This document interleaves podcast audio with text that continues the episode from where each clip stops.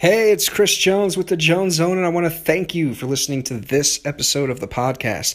Hey, real quick, before we get started, I have a favor to ask. If you've listened to the podcast before, or if you enjoy the episode you're about to hear, please like the podcast on social media and please leave a review. Having listeners like and review the podcast is the fastest way for it to grow and reach more people. And we really want to share our stories with the biggest audience possible. Thank you. This episode of the podcast is brought to you by the Jones Zone Real Estate Team. That's right, we sponsor our own podcast. So if you know of anyone looking to buy, sell, rent, or invest in residential real estate in the Charlotte, Fort Mill, Rock Hill area, have them connect with us on their favorite platform. Enjoy the show. It's Chris and Brian Jones, your real estate advocates, community connectors, talking Charlotte and York County area real estate, and interviewing business owners, entrepreneurs, and community leaders. Welcome to the Jones Zone Podcast. Three, two, one. Welcome to the Jones Zone podcast. Today I am joined by Joe Scarborough of Mr. 900 Electric. Mr. 900 Electric is a Charlotte area electrical contracting company. So whether you're giving your home a makeover, addressing safe, safety issues, building a new home, or working to make your home more energy efficient, Mr. 900 Electric offers residential, commercial services to help you. Joe has also spent time as an on-air personality and a professional bowler. Joe Scarborough, welcome to the Jones Zone, man. Good to have you. Good to meet you. Thanks a lot. Yeah, yeah. So that was a quick, brief introduction of, of who you are and what you do. But if you don't mind, just take a few minutes and um, t- share some of your personal story and then some of your right. professional background and then how you got into Mr. 900 Electric. Oh, boy, that's an interesting story. But we can kind of work back from the very beginning. I'm a third generation electrician from Asheville, North Carolina, originally. Uh, my grandfather started Scarborough Electric Company in 1971. So uh, my dad followed in those footsteps, and he uh, was a contractor also. So Uh, general contractor or electrical. We Okay. just did electrical only, and uh, I kind of rode around with my grandfather when I was a kid, and you know, and watched him do electrical work and stuff like that. And I, was, I didn't want any part of it because they always shocked me on purpose, you know, just to, just to just to have something to laugh about during the day. so uh, as I got a little older, uh, I decided, well, you know, be third generation, I might want to try some electrical work. So I kept working at it and. Uh, uh, they taught me, you know, how to wire houses and how to do different things, and uh, uh, just kind of worked with my father for a few years and uh, decided, well, I think I'm going to be a journeyman electrician. So uh, really started concentrating heavy on electrical in 84, 85 area. And I got my first license uh, in 1986. So I've been around a pretty good while. 30 something. Is that, yeah, what's the math on that? Yeah, 30 years. Yep. Uh, so I decided at that point, I, I, you know, I was pretty young. I wasn't sure if I wanted to do electric work because I kind of messed around in radio. I'd uh, uh, had worked at a small radio station when I was out of high school. So I thought, well, you know, maybe I want to do some radio work. And I was a DJ in the clubs, worked at several clubs DJing. And I said, eh, electrical work's not too exci- exciting at, you know, 23 and 24 years old. Yeah. So uh, uh, had a couple different jobs at some uh, different radio stations. At the same time, was trying to juggle some electric work, and it just I just didn't like it. I just didn't want to do that. So, are you saying like you would work for your your family during the day? And Yeah, and they get mad because I wouldn't show up for a couple days. Where's Joe? uh, he's turn on the radio. He's probably on Yeah, the radio, yeah. so that's kind of how that happened. And uh, uh, I had some uh, job offers to some big radio stations. One of the biggest ones was uh, Kiss FM in Asheville, North Carolina. Was uh, personality there. Then uh, WCKN FM in Anderson picked me up and, and moved me to Anderson, South Carolina. And I worked at Rock 101 for a couple years there. Then I had opportunity to go to WRFX, which is the Fox in Charlotte. So I went to that station for a brief period of time, and I did some uh, uh, an on-air show before John Boy and Billy came on. Right when they first really started the John Boy and Billy show, which is mid '80s. Yeah. So uh, just wasn't working out too good in the radio, and just moving all over the place. Just really wasn't what I wanted to do. So I kind of went back to Asheville and uh, uh, just worked electrical, you know, electrical business a little bit harder. So kept working with my dad and working with my dad. And I didn't like working with him.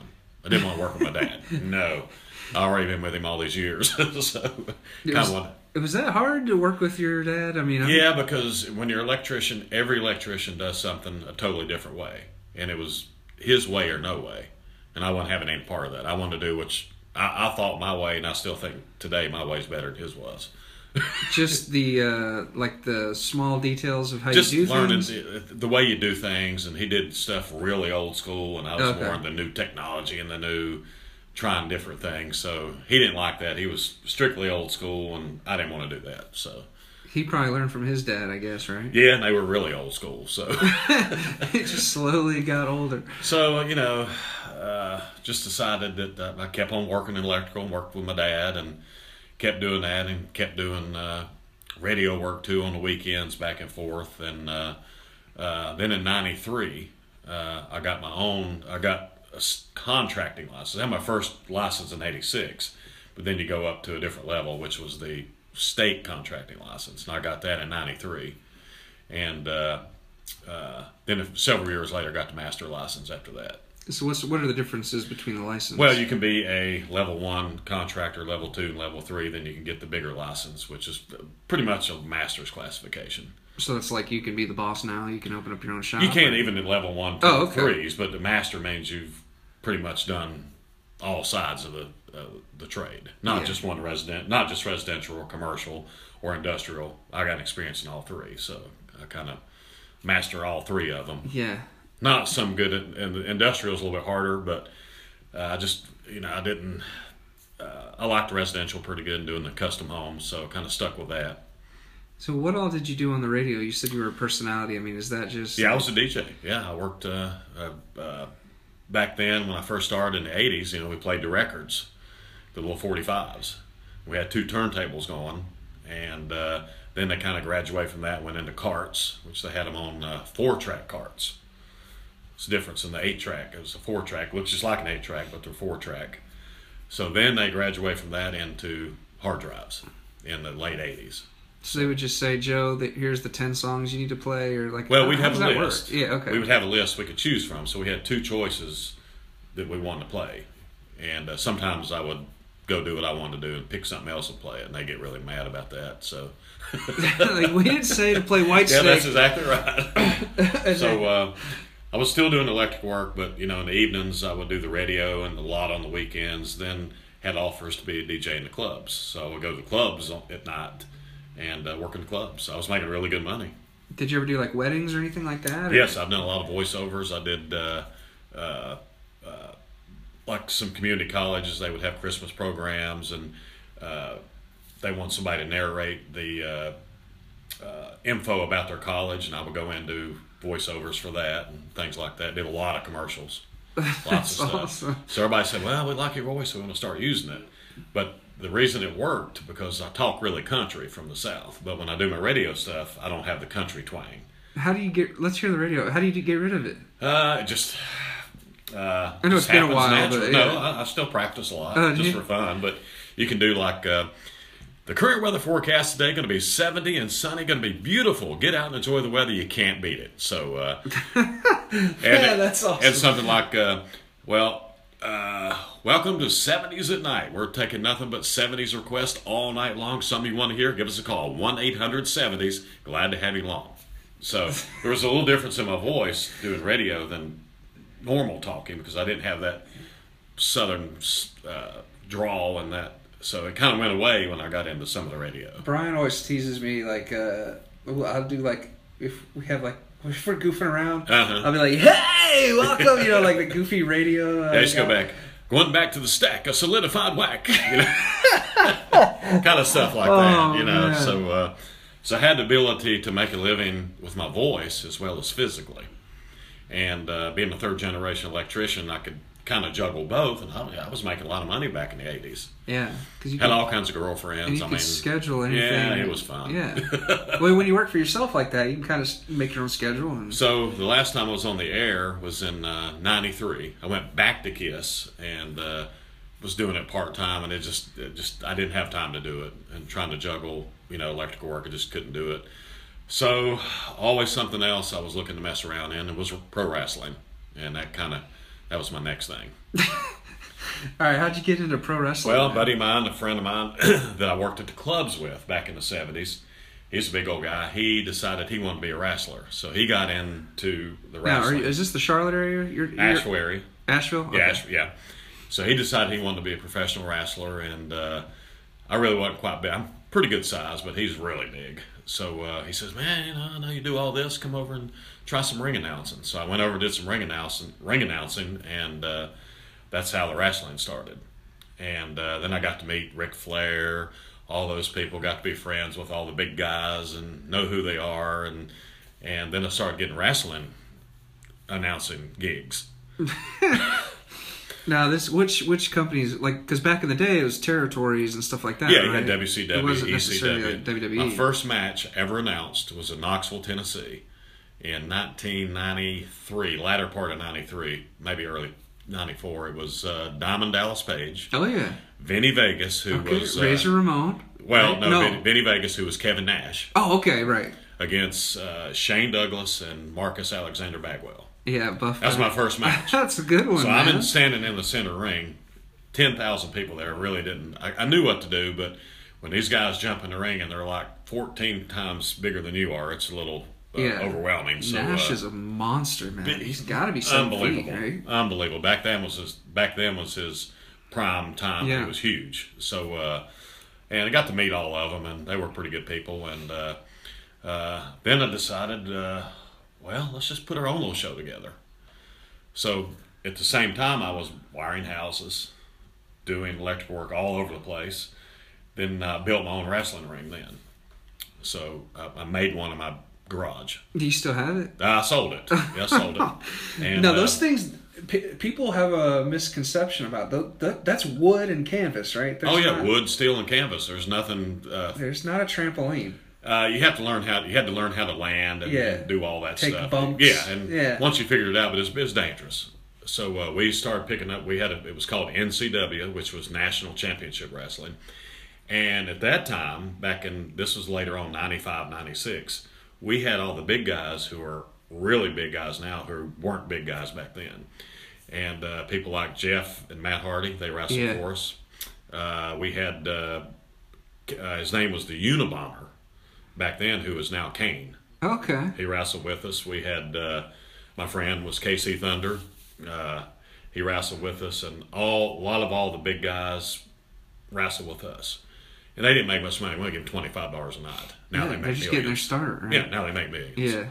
So I remember telling Matt and Jeff Hardy, I said, "Listen, no, you guys are going to be massive stars one day." And they said, "Oh, quit saying that." I said, "No, you are. You're going to be huge stars." Yeah. now look, look what happened. I, when they came, I was at WrestleMania this year with my oh, son. Oh, yeah.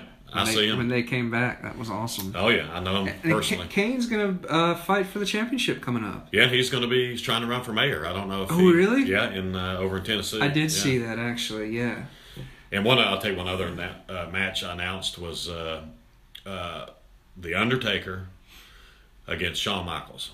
Oof. That was something. That was something I'll never forget. That was in Knoxville, Tennessee. I'm And- sure those guys must have headlined WrestleMania a time or two. Oh, I yeah, know I they was- did actually. Yeah, I know they did. Well, I was in the back waiting to, to go out, you know, and here comes the Undertaker down this dark hall. This guy is massive.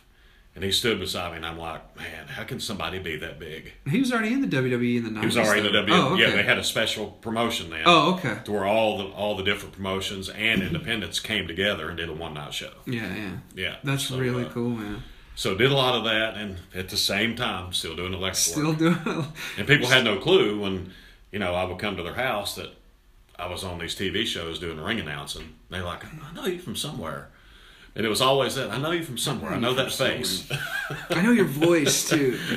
so I, would swear you were on the radio if I didn't know you were an electrician. You're So I like, went through that for a while. Then uh, the electrical work uh, started going stronger and stronger and stronger. So I kept having to go to that. And at the same time, I kind of uh, my last one of our last matches we did, I broke my ankle.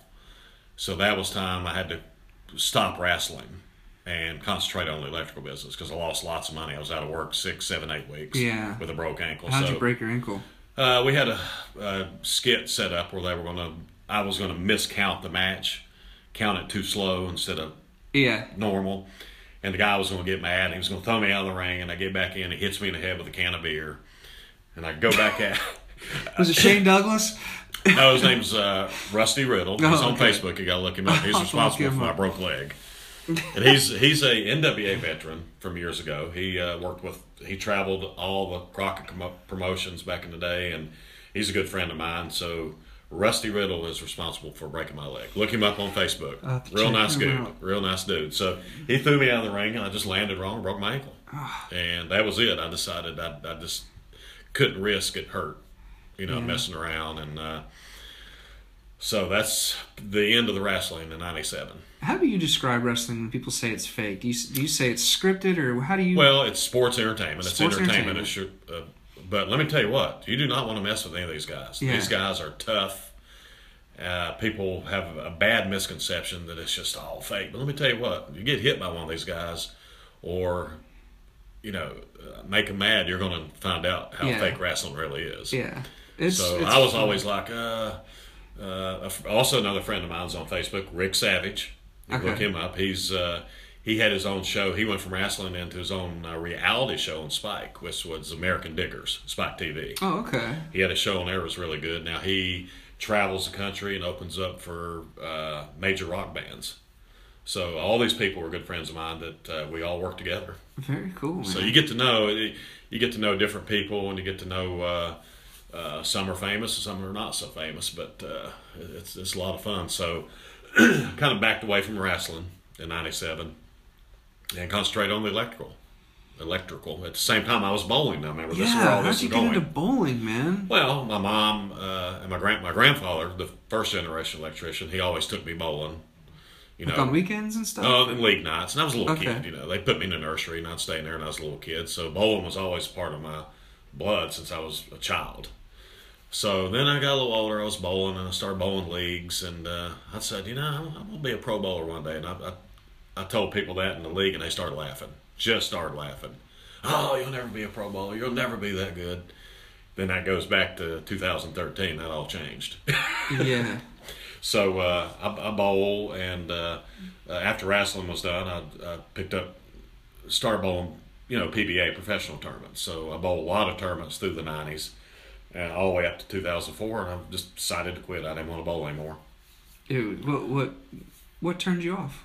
Uh, the competition was very, very difficult, and I didn't practice enough. It was the problem was was trying to do electrical contracting and be a top professional at the same time in bowling, which is impossible to do because you have to. And I just didn't feel like that.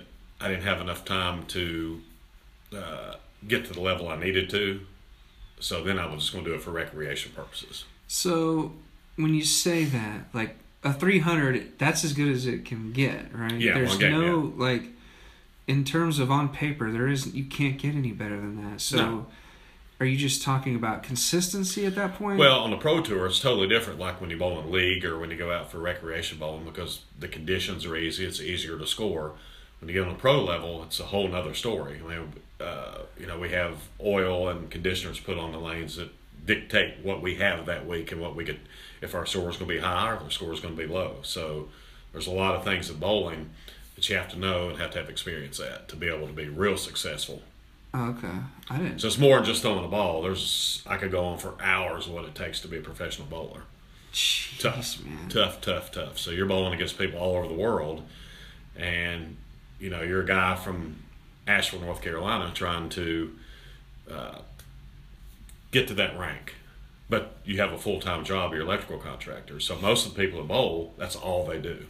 They just If that was all I did was bowl back in the '90s, I would be that good as well. Maybe. interesting. So uh, I quit bowling in 04. Just kind of got a little burnout on it because I was doing so much work. It was really hard to juggle both. And I decided to move to Charlotte. So I moved to Charlotte in uh, 04. yeah.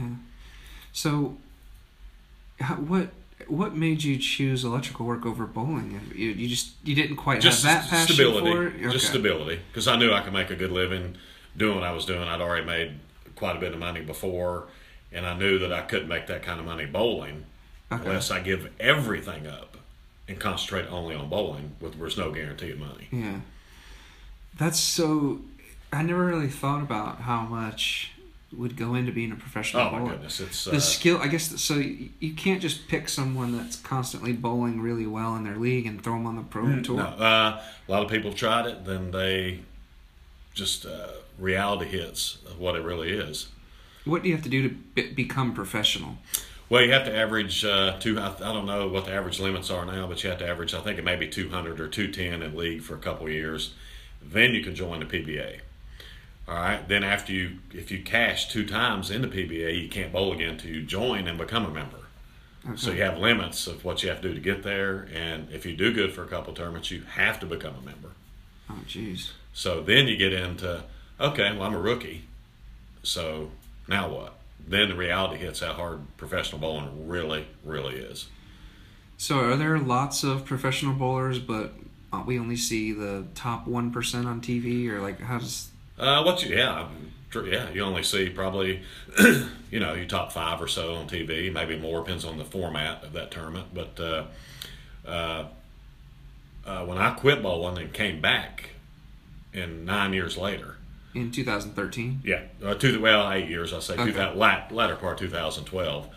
I started practicing again. I had a little interest because I was in Charlotte now, so it was a lot more bowling action in the Charlotte area than there was in Asheville area because it's a smaller town. I'm thinking, well, I may bowl some, but then the electric work was really heavy in Charlotte. So, uh, and I said, I'm getting a little older. I said, I could bowl. I'm going to turn 50 in 2012, in October 2012. So I can bowl on the senior tour and I can bowl on the other tour at the same time. I've got both worlds to bowl in. So uh, started practicing, and I was bowling better than ever that I ever bowled before all the previous years. what clicked? What? I have no idea what No. happened. Maybe just uh, physical. Uh, I don't know what it was. Just started throwing the ball better. Everything was different, a little more mature. Probably was part of it, and uh, not trying to juggle so much. Yeah. And uh, knew I only had certain times I could bowl. So I, I knew that I had these contracts or these jobs. So I knew that I could only go these certain times. So the pressure was kind of off Okay. if that makes sense. Yeah. I knew that I only had certain time. I knew I, did, I didn't have to spend days and days practicing. So uh, started back that uh, that year and first tournament out of cash down in Gastonia. And I'm like, okay, well. yeah, So what does that mean? Like top three, top five? Top 16. Top 16 Yeah, we usually have. 100 in most of the Okay. tournaments. So I was in top 16, the very first tournament back. And I said, okay, I'll take that. Go to So uh, go to one more tournament. I finished in the top 16 again. I said, I'm on to something. And people kept saying, well, you're, you're throwing the ball very well now. You're rolling very good. And I said, oh, you know, I didn't think much of it. So I go to another tournament, pack up. We had a three tournament swing in Florida. Okay. First tournament in New Port Richey, Florida. Uh, I had to strike out the last game or so to make the cut. Top 32 out of 200. So strikeout means you have to get a three. I had to get three in a row in the last Oh, okay. last frame Strike of the last, last frame. game Okay. to make the cut to advance to the next day. 200 and I think there's 140. I take it back at that tournament. So I got in that tournament. So that's three tournaments in a row. And I'm cashing. I'm doing well. I'm like, never did that before. So I got through that. And I went to the villages in Florida. That was the next week. This is a three tournament swing. I go there, and uh, beautiful place. If you've ever been to villages, unbelievable place. So we had 160 entries, full field, and my first three games out of the tournament, I go 300, 300, 300. Damn. Yeah, and, and everybody was like, man, what is going on here? So So that's the 900. that's the 900. That's the Mr. 900. First one in professional bowling history to have three 300 games in a row. That's and, and you got to realize too the chances of that happening were very slim because we had 160 people, and I was bowling on what they call the burn, which means the people, the other 80 people that bowled before us had fresh oil, which was a little easier. We had no oil as much because it evaporated. So the chances of scoring that on a less favorable condition was pretty slim. Plus, I had five people bowling with me, and the lanes changed so much and things happening, and 200 degrees in the building. There's a lot of things that could go wrong. So it just happened, worked out, and I had 900. So all of a sudden, media shows up, news people show up, and I didn't know that nobody knew or nobody thought much about it that nobody had ever done it in professional bowling before. So they just they they just pull up the statistics Oh, on the internet and they're like, Nobody's ever had a 900 uh, uh, uh, approved 900 in, in professional bowling. So I go from being just a bowler to signing autographs, you know, and making public appearances and radio shows and all kinds of stuff. Man. So that's uh, that's where bowling went, and uh, I go the next term the next week. I finished third. I go the next term, and I finished twenty third. I mean, just kept on going. I, Well, you won the turn. The you got the nine. You won. The, I didn't win the tournament. no. You still lost. Wh- who, when'd you finish? Uh, I actually, to be honest with you, I did not make the cut that tournament Get out of here. because what happened was when I shot, that was the first three games of the tournament.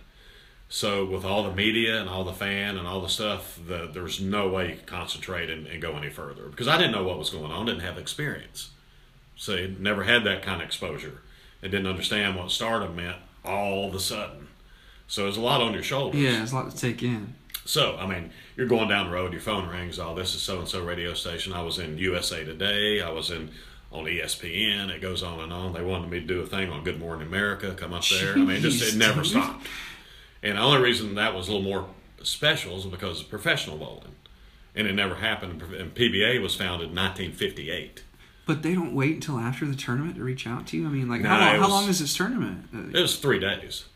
and they couldn't. They were on you that fast. Oh, that fast! It was like uh, I mean, it was, and, and, and you're trying to bowl and and trying to concentrate, and all your friends coming down and giving you high fives, you know. All Dude, that. I just heard you got a nine hundred. you know, and, then there was I've got a, some videos. There was about probably 800 people watching at one time.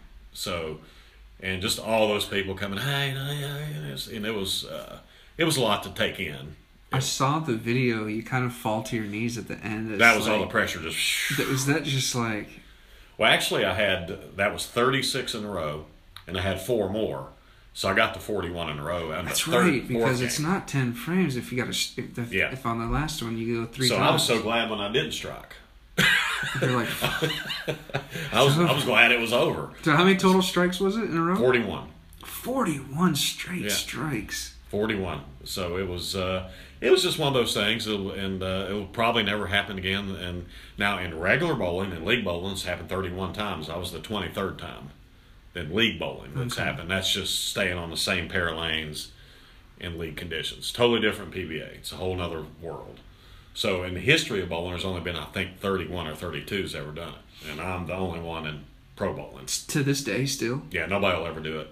Jeez. Actually, I'm working on a promotion right now. We're, we're trying to get together. I don't know if it's going to happen. I'm going to offer $1 million to the first person in PBA that can bowl another 900. Now, why would you do that? Uh, just to promote, help a little bit of bowling, promote Okay. it some more, and uh, just to give the guys a little more incentive. They have to pay a fee when they bowl the tournament. They can pick which games, and if they do it, they get a million dollars. So we're working on that. I don't know if it's going to happen, but we're, we're trying. So I'm kind. what I really want to do is I want to kind of be like the king, and give up that throne to somebody Yeah. else. That's it's just a, a promotion, and work it with the 900 electric, and it's a combination of bowling and electrical all built in one. It's a way to promote the electrical business and promote myself a little bit. Yeah, yeah. What an interesting mesh of Lots of mesh there. of a life story, man. So, An uh, electrician turned radio host turned pro wrestling announcer, bowling the whole time. It's And people, you know, when I tell, I talk to people, I said, "Yeah, I did this." I said, "What do you mean you used to do this?" And yeah, I was, I did this, and you know, just talking. And uh, I, you had a friend of mine I do some work for, Turner Contracting. He was on your podcast. Yeah, yeah. He didn't even know all this story. I was telling him the other day, just on the phone, we were talking. I didn't know you did that. You know, he was laughing, and he said, "That's so cool," you know. And uh, uh, so a lot of people don't know, and uh, it's fun to tell them because I've really enjoyed the stuff I've done. I've been pretty fortunate to get to do uh, all kinds of stuff. And uh, so right after I shot the 900 series, I finally got out of town in Florida. Finally got out of there. I was ready to go home. So I bought an RV. I was dragging a trailer, a camper with me everywhere I went because just the way we traveled. And uh, uh, go to Mooresville, the tournament after that, or two tournaments after that. We go to Mooresville, North Carolina, Ge- George Baptist Victory Lanes. Power goes out right in the middle of qualifying. So I said, okay, well, I had my tools out there. I said, let's see what's going on. Called the power company, nothing in the area. It was uh, strictly at the building that there was a problem. So, long story short, air conditioning was causing the power to go out. We fixed it, and uh, Mr. 300, his name's Bob Learn, he was bowling on my pair. So, he'd had the first seven strikes, power goes out. kind of like uh, I don't know if you ever saw uh, the Andy Griffith show where uh, Howard had the 300. Did you ever see that? no. well, you have to watch it because the power went out on But him. I was watching the Super Bowl when the Okay. power went out then. Same thing. Yeah. So, uh, two hours later, we got the power back up. I put my shoes back on, continue bowling. So Bob Learn uh, uh, strikes out, and he has the longest 300 in PBA history, like three hours three hours. To bowl one game. That's hilarious. So uh, then uh, some of the we have a, a production company called Xtra Frame that works with PBA, and they do live video and talk to people and interview people. And I said, well, you know, uh, they call me Mr. 900, Mr. 900, and I said, well, he just should be just Mr. 900 Electric. So that's how Mr. 900 Electric came about. So I got thinking, well, let's just let's just combine electric work and bowling in one. So all, my vehicles say Mr. 900 Electric, Yeah. and it has my bowling sponsor on it. It's got bowling balls I use, and it's got uh, electrical work on it. So that's how Mr. 900 Electric came about. We What still you- did electric work, Yeah. but we just kind of combined bowling and What were you before? Service Max Electric. Service Max. yeah, just plain old Joe Service Max Electric. Man, so how, do you feel like that's helped your electrical business? I mean, yeah, because uh, and what would happen, people would always stop and say, "What, what is this? What's the deal?" What's it, what's this mean?" And uh, then when, when I did do when I had some advertising, uh, people would say they'd look at my website and they'd feel more comfortable with me than hiring somebody else because you know how it is today. You never know who you're going to Yeah. hire. So then I started talking to this person, this person started getting more and more business. Then I had so much business I couldn't do it. Then I started, uh, I I quit doing some of the smaller jobs and really concentrate on new construction. Then uh, when I, uh, at first, I started giving everybody, if I did a new house, that had a signed bowling pin. They get to put on their fireplace after it's over. so they like that pretty good. Yeah. Yeah, they're like, wait, we got to put this front and center on the fireplace? Yep, yep, yep. So in, in the electrical industry, you meet people say, "Oh, he does this, he does that," and that's how I met Sean Turner through another company because they hired me, and Sean was working through them, and it's just a network of people. yeah. And some you make happy, and some you don't. That's Yeah, that's every business, That's, that's people. People uh, don't like saying that, but that's just the way it is. It's the truth. It's the truth. And, and, It's- and it doesn't even have to be anything that you necessarily did wrong or that it's just. It's just the construction people- yeah. industry, and uh, I am working on uh, another thing I'm in now. Not wrestling, not bowling, not uh, anything like that entertainment wise. I'm working on new legislation. I'm trying to get something passed. Uh, I'm trying to get enough signatures to be able to get the next phase started. But I want to be able to stop the uh, uh, the problems that general contractors have not paying subs and people that don't get paid for their work. It's a major problem. Yeah, It's a major I can problem. imagine. So what I'm trying to pass is if you are building a house and the bank is financing your house, the builder has to take, it has to be a law, he has to take the plumbers, the electricians, whoever has a contract on that job, that money has to be kept in escrow. And the only way the builder the builder cannot touch it, or whoever's controlling the money, they cannot touch it till you have a lien waiver and a final inspection. Mm. That guarantees all our subs are getting paid and that's going to keep our prices down throughout the construction industry. So I'm, I'm working on it. It's going to take years. I already know that. It's it's already taking a lot of time. Mm-hmm. So, and this is to protect and make the construction industry better because if people are getting paid and people have money in their pockets, you're going to get better prices and you're going to get better service. That's just what I think is going to hopefully happen. Yeah. But the problem is the resistance from the bank is is we don't want to be a finance company. So we're trying to work through not saying you're a finance company, just hold these subcontractors money. When their job is done and their contract obligations are met, then you can sign that release and get their money. I mean, somebody's holding the earnest check money and all that stuff. Yeah, right? so that's what we're trying to do. We're trying to keep. Now there is many, many multiple, multiple legit contractors out there. This is for the contractors that are not legit, and there's lots of them. You Yeah. have to be in the trade to understand it. Uh, yeah. Well, we deal with a lot of them So we're we're trying to do something about it because I've been burned on several jobs over the years, and it's uh, and it's it's a bad thing. But uh, I like electrical work. I've been doing it since I was 14 years old. Yeah, we had a guy come on our podcast. He he does uh, wholesaling and flipping and stuff like that. Mhm.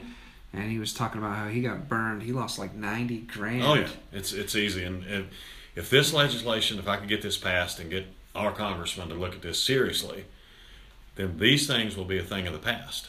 We don't have to worry about this anymore. And it should have been done years and years and years ago.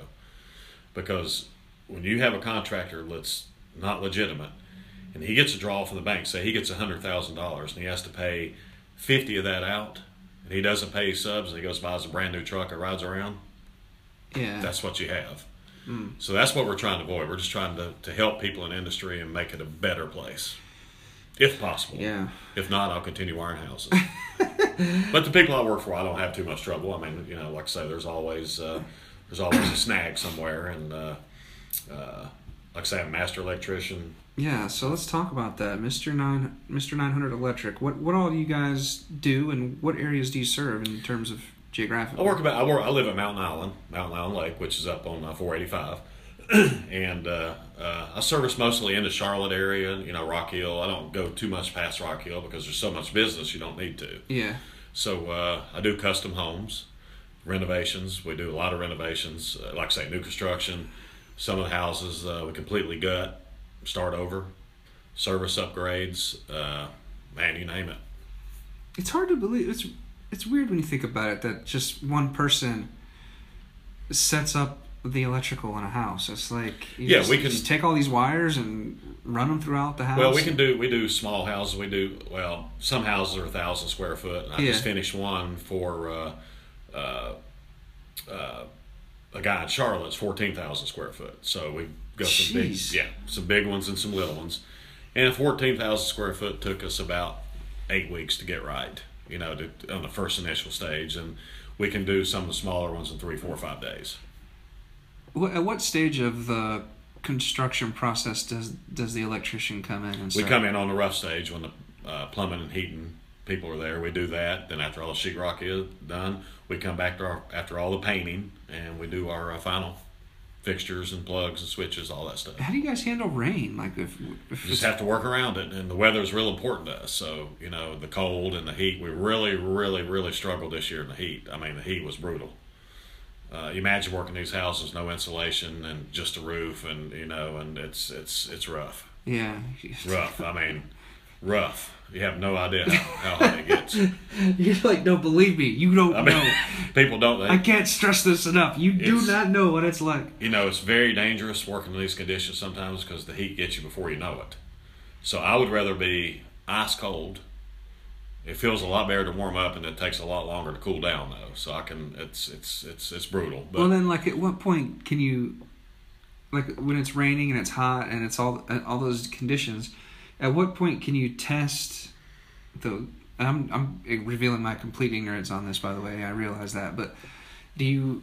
How do you test along the way? I mean, can you cut the power on? well, you just have to understand what you're doing, and have to understand what situation you don't need to be in. Because you don't want to think you're done and then they go to flip the switch and nothing happens. You're like, Yeah, where did I yeah. I screw mean, up? uh, it's it's just experience. Yeah. I mean, with thirty some years experience like I have, I already know I can go in and troubleshoot and have it fixed pretty quickly. And uh, you just understanding what you're doing and following the code. And uh, to me, it's easy. To the electrical work to me is like going to play baseball or going bowling. There's no effort to it. Yeah, it's just memory and Just, skill. just no effort for me. I mean, it, physically it is, but mentally it's not. You know, I'm getting a little older now, and it's like, oh, my knees starting to hurt, you know, and all that's from wrestling and bowling combination. so it's uh, uh, just uh, the. And here's a funny here's a funny statistic for North Carolina. There's twelve thousand five hundred electrical contractors in the state. Okay, this shows you how the the uh, uh, I'm trying to say how things are changing with the younger people. Guess how many is over under thirty? oh, out of the Yes. 12,000, Under under thirty that are licensed to do electrical work in North Carolina. 1,000. One hundred. 100? Only one hundred people are under thirty that have a license. Jeez. So what that's telling me is that they didn't study, not that they didn't study, they don't have the interest in it, kind of like I did at early age, or, or you know, grew up in the electrical industry. So everybody wants to start at the top. They never want to start at the bottom. So that's why you see less people in the younger ages have the electrical contractor license. Is that the case in? Uh, that's got to be the case in most trades, right? I don't know. I think electrical probably more because electrical is most important and most detailed of any of the trades. If you're growing up now and you want to have a decent life, you can be an electrician. Yeah, I think so too. I don't want to be no plumber. I don't want to be any plumber. I don't want to do no plumbing. Have you ever been? What's the worst you've been shocked? uh, pretty bad. Yeah, I've been shocked pretty bad. You couldn't let go of it. Yeah. And, As- uh, at what point are you? Is it? What's the difference between shocked and electrocuted? uh, well, electrocuted is dead. Okay, so what that's I- the difference. that's what I think. Electrocute is dead, but uh, to me, it doesn't hurt as much as it uh, just takes control of you. I've got shocked so many times, I don't think much about it. But you get in the wrong situation, you're not going to survive. Yeah. Yeah, I mean, it doesn't take much. We had there's a guy that uh, we didn't, but another company, a guy was working at the mall, and uh, there was a wire hanging out of the ceiling. It was hot. He grabbed hold of the steel beam, grabbed hold of that wire, and killed him. Damn. It's just a path. If you get that path, that if that path goes through your body at the wrong time or the wrong way, you, you don't survive. You know what surprised me was the amount of um, deaths caused by a dishwasher. I, I don't know. I just there's no tell. No, I had, I had a home inspector. Yeah, I had a home inspector tell me uh, we were going through a, a final walkthrough, and he was he was dead serious talking to, to my buyer about it. He was like, you know, don't don't do this if you're in the dishwasher. He's like, you wouldn't believe it's like the number one killer of like. It's probably has something to do with grounding. Yeah, you know, like to, get uh, zapped. Yeah, there's there's a lot of stuff, and people don't realize how dangerous electric work really is, or how if it's not done properly in your house, it is bad news for you. Bad news. So you guys do Not not- not necessarily you getting shocked, but having the right uh, overcurrent protection, the right uh, things that keep your house from shorting out on its own. yeah. Gee whiz. A lot to it. All right, man. We covered a ton, dude. So well, what a great story. All right, so uh, new construction, general contracting. What else can people call you guys for?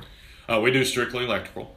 Like I say, but we do uh, panel service upgrades. If you got old fuse box, we'll change those out. We do new construction. We like to do a lot of new construction. And if you're adding addition on your house, all those kind of things. Or you just want to upgrade some receptacles and get your house up to a little bit better code, a little safer. And I do inspections too. I'll come out and say, hey, this needs to be fixed or you got a problem here. So Okay. uh, I always trust people that have a lot of experience. And uh, Yeah. that's, that's the way we look at it. How can people get in touch with you? Uh, Mr900electric.com is the best place to go on our website. You can start right there. And if you want to bowl, I give bowling lessons. No way. All right. Oh, yeah, I give bowling lessons. I give free bowling lessons. Good. And uh, uh, if you need uh, something taken care of, my wrestling friends will do that for you. Cool. Not really. man, I'm just kidding on that. hey, we heard you've been bullying Tommy. Yeah. What?